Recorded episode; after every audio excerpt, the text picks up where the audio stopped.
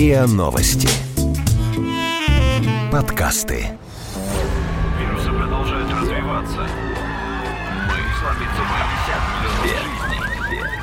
Мы, мы, все, все, мы, мы, все умрем.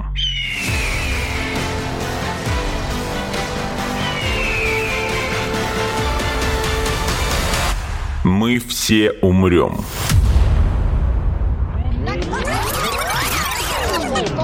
Но это не точно.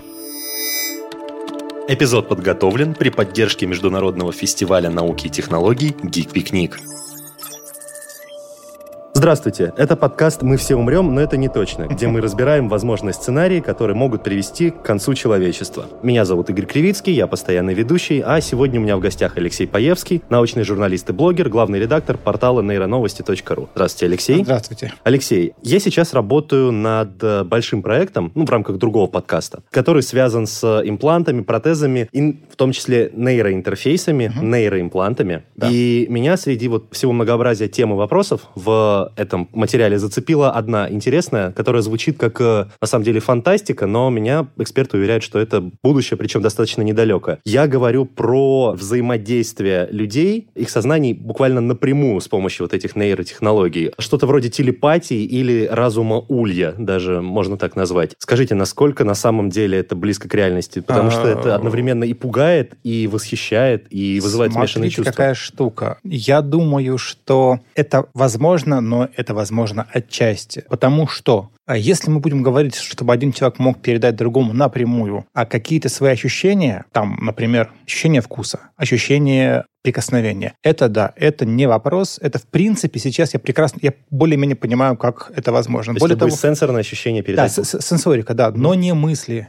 То есть вот это очень вряд ли, очень сомнительно, потому что слишком тонкая штука мозг, слишком тонкая штука мозг, мы до сих пор не особо понимаем, что такое мысль. Вы сейчас имеете в виду под передать мысль какой-то оформленный, что приложение, э, образ? Чтение мысли, да, с образом, может быть, даже и с образом та же, та же самая история. В принципе, наверное, можно, но тоже очень ну, сложная вещь, потому что прикосновение можно передать. Сейчас, собственно говоря, уже, например, научились передавать в мозг э, прикосновение протеза. Это мы умеем. Вот есть э, девушки, э, не помню, помню в какой стране, но достаточно развитые, где-то, по-моему, в Скандинавии, у которых отчасти сросся мозг. Они срочены головами, и в том числе у них фактически общий таламус. А таламус — это такая часть головного мозга, фактически такая сортировочная станция наших ощущений. Все органы чувств, кроме обоняния, они проходят сначала таламус, а потом уже раскидываются по коре. Так. Вот. И вот у них, да, там, вот эти девушки, одна там пробует еду, другая ощущает ее вкус. Но мысли у них разные. Собственно, как бы они не читают друг друга мысли, хотя иногда что-то проскакивает. То есть они, у них раздельные сознания, абсолютно раздельные, но вот вкусы, и, там, ощущения, они иногда чувствуют друг друга. Смотрите, хорошо.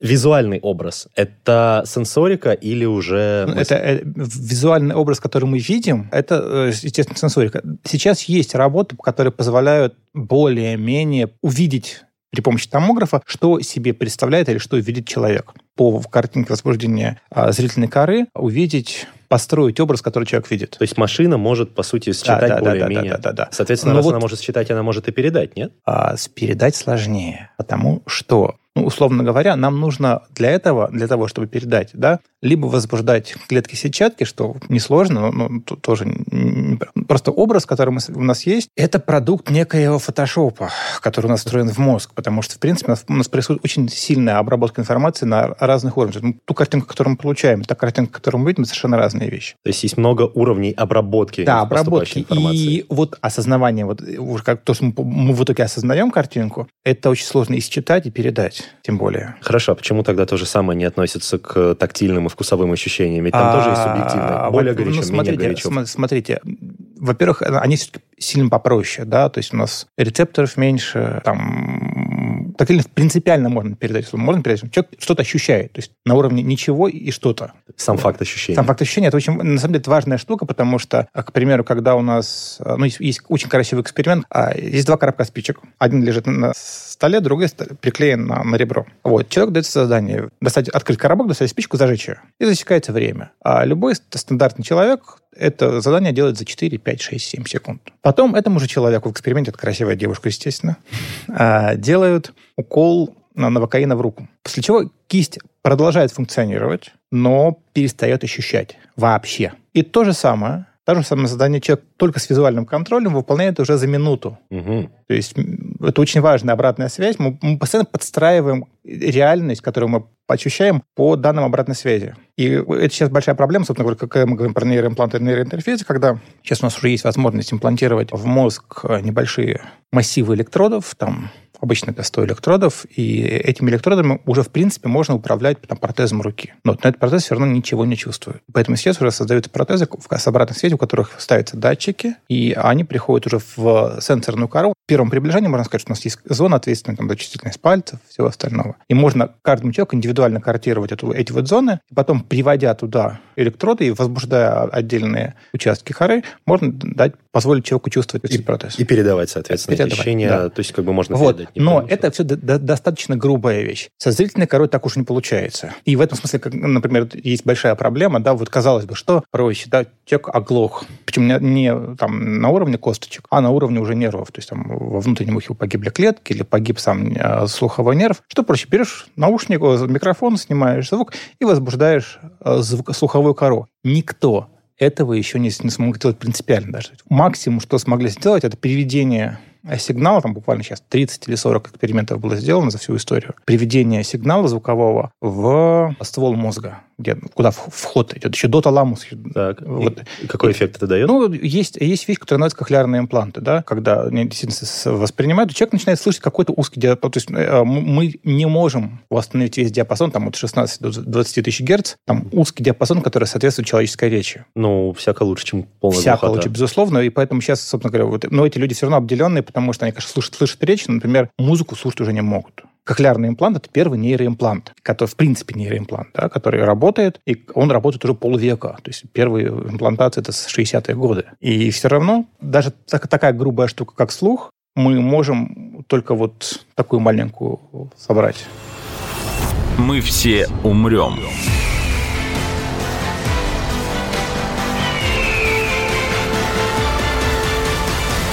Но это не точно. Хорошо, а если говорить все-таки не про сенсорику, а про вот нечто абстрактное, про какие-то, мы, ну, не мысли, может, как оформленные предложения или там умозаключения, но мысли как команды, я не знаю. Единственное, что я могу представить, что общение при помощи азбуки Морзе, да, можно, не вопрос. Когда один человек представляет себе световые вспышки, другой эти вспышки видит. И там, ну, короткая, длинная. Это уже как бы а, сделано и осуществлено. Это несложно. Смотрите, я просто приведу один пример. Мне вот рассказал, я думаю, в какой-то степени ваш коллега Вячеслав Лебедев, он э, психофизиолог, сооснователь Центра нейротерапии «Нейрофитнес». Он мне рассказал про один интересный эксперимент эксперименты проводились довольно любопытные. Подключали двух, могу ошибаться, но, по-моему, там нескольких уже приматов подключали к виртуальной системе. То есть, когда они манипулировали виртуальным объектом совместно. То есть, два мозга, по сути, были объединены в одну сеть для того, чтобы производить манипуляции в виртуальном пространстве. А у них а, получилось? Да, получилось, да. Вот, и способны ли были, вот вопрос, да, способны ли животные мозг вообще обучиться управлять какими-то там абстрактными вещами? Это сработало. Но он есть... же имел какую-то визуализацию все равно. Визуализация была, безусловно, да да, Но это, например, не банан был, а просто какой-то шар там в пространстве, он двигался, и нужно было выполнять определенную задачу. И два примата, соответственно, объединенные вот в единое какое-то вот да, управленческое. Да,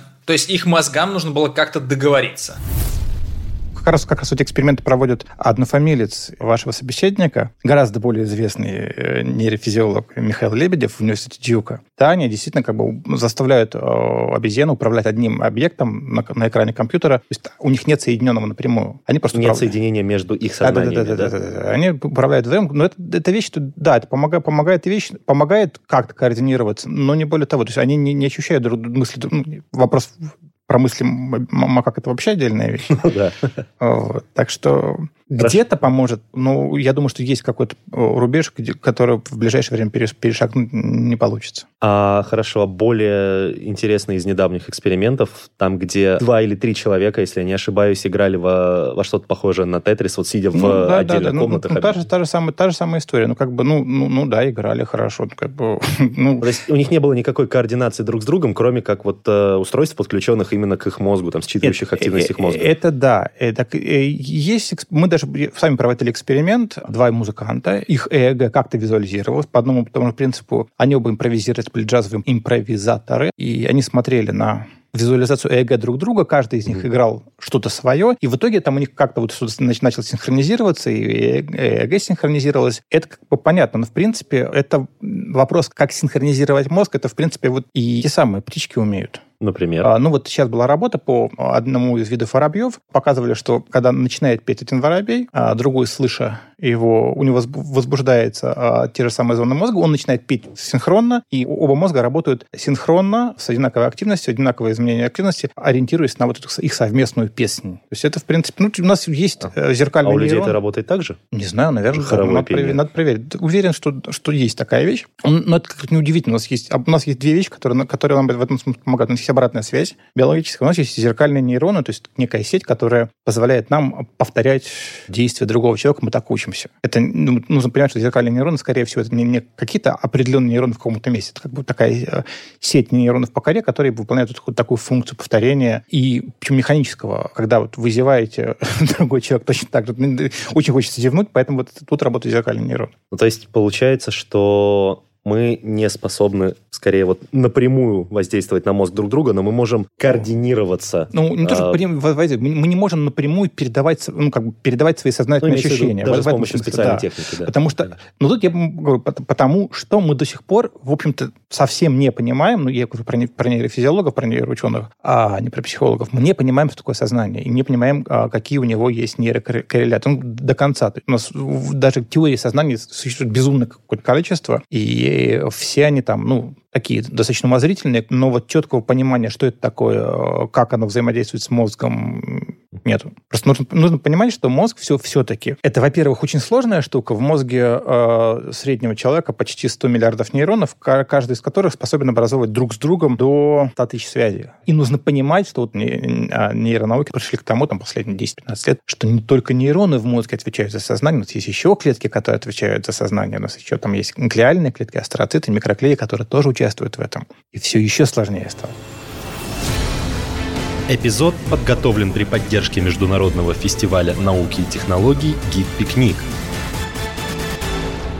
а вот подобные эксперименты по передаче ощущений, хорошо, оставим мысли в сторону, да. когда по передаче ощущений, а они были только вот, ну, человек-человек или там примат-примат, или были какие-то межвидовые удачные эксперименты? Ну, может ли человек почувствовать боль животного вот с помощью таких технологий? Ну, смотрите, например? в принципе, как раз вот с болью нет больших проблем. У нас, опять же, э, центры боли понятны, как бы, то есть если мы сможем считывать активность, мы понимаем, вот когда там, если даже снимать там, ЭГ, ну, не ЭГ, а, а электрокортикограмму, то есть или снимать э, ФМРТ макаки, мы поймем, когда ей больно, и как это все работает. Есть еще много других методов. И потом активизировать, активировать ответные нейроны человека, ну, несложно. У нас как раз... Чем более базовое это ощущение. Это базовое ощущение. То есть у нас, на самом деле, с болью там есть куча непонятных вещей, да, и вот сейчас какие-то новые шаги в этом направлении тоже сделаны, что мы начали, кажется, понимать, откуда это берется. Если мы вернемся к вот, передаче ощущений с помощью нейроинтерфейсов. Смотрите, есть интересный, на мой взгляд, пример. А, вы смотрели сериал «Черное зеркало»? Нет. Рассказываю, в одной серии там был врач,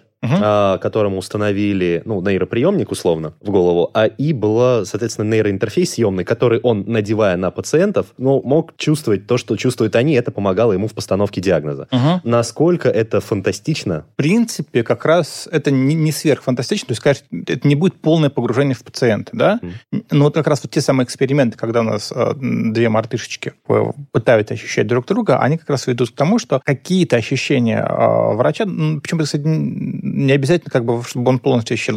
Если мы сможем просто снимать активность мозга, самая большая проблема, особенно снять активность мозга, это то, что это дорого или не точно. То есть у нас есть э, электроэнцефалография, когда на голову одевают электроды, но это такая вещь. Э, мы реально получаем кашу, из которой как-то пытаемся вытянуть сигнал. Нужно шуму от активности, электрической активности нейронов пробиться сквозь череп, сквозь кожу, и только потом это самое. Мы не можем здоровому пациенту без, здоровому человеку или пациенту без показаний вскрывать череп и вставлять электроды ну, в голову. А вот. Есть томографы, они большие, Они дорогие, и каждое исследование ФМРТ стоит 10 тысяч рублей минимум должно быть. И для того, чтобы просто понять, что человек чувствует в данный конкретный момент, нужно, во-первых, ну, иметь прибор, и человеку нужно туда ввести. Когда у нас появятся мобильные приборы такой чувствительности, такой, такой чувствительностью, а, это будет возможно. А есть какие-то прогнозы, когда это может появиться? Или какой рубеж должен быть преодолен технически mm. или экономически, чтобы это произошло? Я думаю, я думаю, что это должно... То есть у нас сейчас есть некоторые... Там, должны... Есть еще один способ, а, который не очень на слуху всех. Это магнитная энцефалография. А МЭГ, а чем, если у нас идет электрический ток по, по нейронам, то значит, если магнитное поле меняется. Да? Это мы можем считывать. И тут есть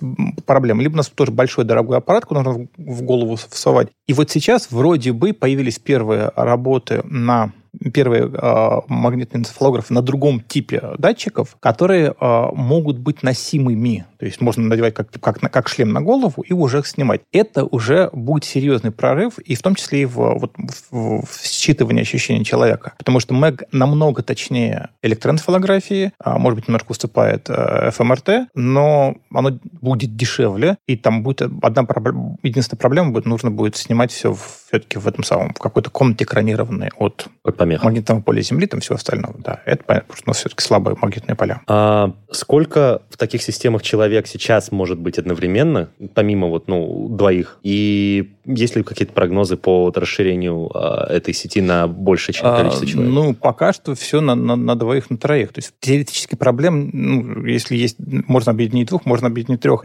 человек, и четырех, и пяти. То есть тут технических проблем я не вижу. А проблема вот в точности, да, то есть и в, в том, и в передаче, потому что вот для того, чтобы передавать что-то нам в мозг человека, да, в любом случае э, нам нужны, подчеркиваю, на данном этапе технологии, нам нужно вскрывать череп человеку. Но есть же съемные такие вот сеточные. Это, это мы снять активность. А передать а, так передать не получится. Нужно, нужно вставлять электрод угу. в нужный участок и стимулировать его. Сейчас а, начались работы, есть там разные другие принципы стимуляции, а, неинвазивные, то есть называется, точнее, неинвазивные, безоперационные а, интерфейсы. А вот буквально не так давно американское агентство DARPA, которое в первую очередь работает на военных, вот, выдало шести группам примерно по 18 миллионов долларов на первичную разработку таких интерфейсов разных. Шесть групп получила по 18, там, по 15, 17, 18 миллионов долларов на это. Получится или нет, никто не знает, но вот работы сейчас начались, они хотят сделать через 3-4 года. Мы все умрем.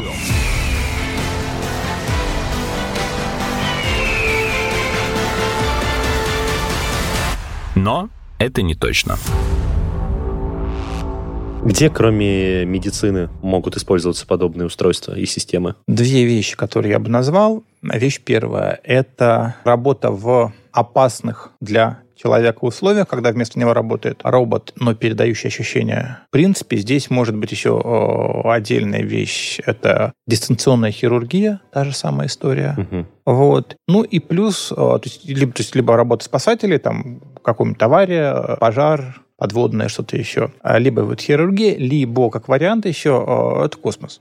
Там тоже с роботами, да? Да, есть как бы там с роботами. А человек, системы передачи человек-человек? Человек-человек. Кроме медицины? А кроме медицины, ну тоже тот же космос, наверное, все-таки как между, между двумя аппаратами, да, для, для там. Или между двумя космонавтами. Ну да, между двумя космонавтами на разных аппаратах, да, например. Ну это, вероятно, все может быть, иметь смысл, когда у нас разные эти самые, разные, ну, когда уже на, на, на планету пойдем. Ну и война водяки всегда найдут, где применить. То есть, между, например, а, там, работа в группе, солдат в группе. То есть, вот сейчас в этом направлении пытаются работать в DARPA. Получится или нет, другой вопрос. Но они в этом смысле сознательно движутся в эту сторону, в создании таких вот киборгов, которые будут ощущать друг друга. Э, и более дальние это как бы работа нескольких людей с объединенными отчасти, там, ну, не сознаниями, а органами, ощущениями. ощущениями и управление оружием силой мысли. Есть интересная, по-моему, еще область в этой сфере. Можно ли в эту систему, имеет ли смысл в эту систему подключать еще и искусственный интеллект? Ну, тут компьютера? вопрос самый. То есть э, искусственный интеллект и так в этом случае применяется, потому что для расшифровки сигналов, которые мы снимаем с человека, он уже применяется, то есть машинное обучение применяется вовсю.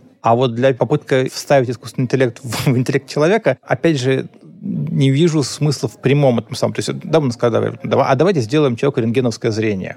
А просто зачем? Когда у человека есть куча приборов, с помощью которых он и так видит в рентгене. Потому что, э, ну, мы все знаем по, по инженерии, да, попытки э, собрать кучу, кучу устройств в одно приводит к тому, что оно все, все работает там по всему, но, но в целом хуже, чем любое специализированное устройство. Да, поэтому лучше иметь глаза свои, а если нужно увеличение, взять бинокль, а рентгеновское зрение взять рентгеновский аппарат. Соответственно, какие-то мысли, формы, чуть-чуть тут недалеко ушедшие от ощущений тоже передать э, с помощью искусственного интеллекта не получится. Там, не знаю, ощущение числа, если такое можно Ну, с, нет, с числом не сложно. Я думаю, что не очень сложно. Вот именно с числом. Ну, ну, ну, ну окей, зачем? Ну, не знаю, мгновенно калькулятор в мозгу. Человек подумал я... о какой-то формуле, ему искусственный интеллект как бы считал эти числа, как бы операции с ними, и вернул ему ответ. Я, например, понимаете, какая, какая, какая штука? Я, в принципе, неплохо считаю в уме и так. Вот. А вряд ли э, э, считать, условно говоря, то есть мы э, считать формулу вот именно формулу напрямую сразу, очень сомнительно. Потому что, наверное, мы все-таки даже формулами не мыслим. А если нам придется там, сильно напрягаться, чтобы передать силы мысли эту формулу, то гораздо проще просто руками вбить, вбить в комп. Хорошо, а эмоцию? То есть это не чувство, но и прям Эмо... как ощущение? Ну, эмоции, наверное, да, наверное, можно будет. То есть у нас есть через, через стимуляцию лимбической системы, в принципе, не сложно. А человек человеку без искусства... Ну, человек человеку напрямую может передавать эмоции? Сможет. сможет. Не может, но сможет, наверное, да да, то есть. Ну, опять же, э, ну, а эмоции такого уровня, то есть очень грубого, то есть не, там вот не, не базовые, да? да, ну эмоции? базовые эмоции там грустно, не грустно, там радостно, страшно, неприятно. Ну страшно, как бы, да, это все как страх, это же на уровне сам, то есть сейчас взяли, стимулировали надпочечники, выбросился адреналин, все, нам страшно и все. То есть только такие эмоции, которые на уровне биохимии какой-то, да? А, ну, ну да, то есть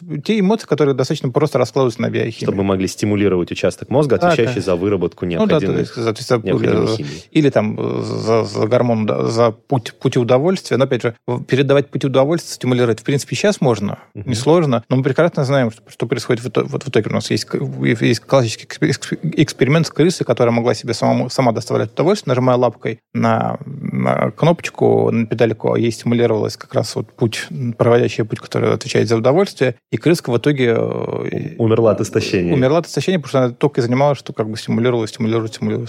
Ну, то есть, если резюмировать, то я делаю такой вывод, получается, что возможно передача чувств и эмоций на базовом уровне каком-то, и эта система может найти в будущем и даже уже находит какое-то свое применение, однако ничего похожего на матрицу или э, как объединение сознаний ученых в компьютерной игре Сталкер, этого не произойдет, по крайней мере, в обозримом будущем. А, а так точно. В таком случае, я думаю, мы не превратимся в единый как бы, биологический компьютер и как цивилизация от э, полного бездействия, кроме как в виртуальном мире, не умрем. Не знаю, как вас, Но... и меня это радует. Меня тоже.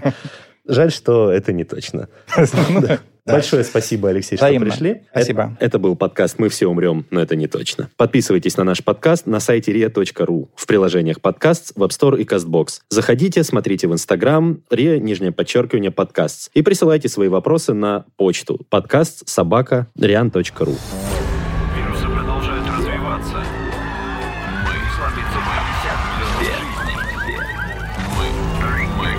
Мы все, все,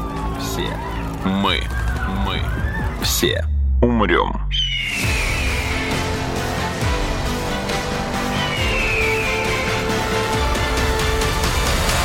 Мы все умрем.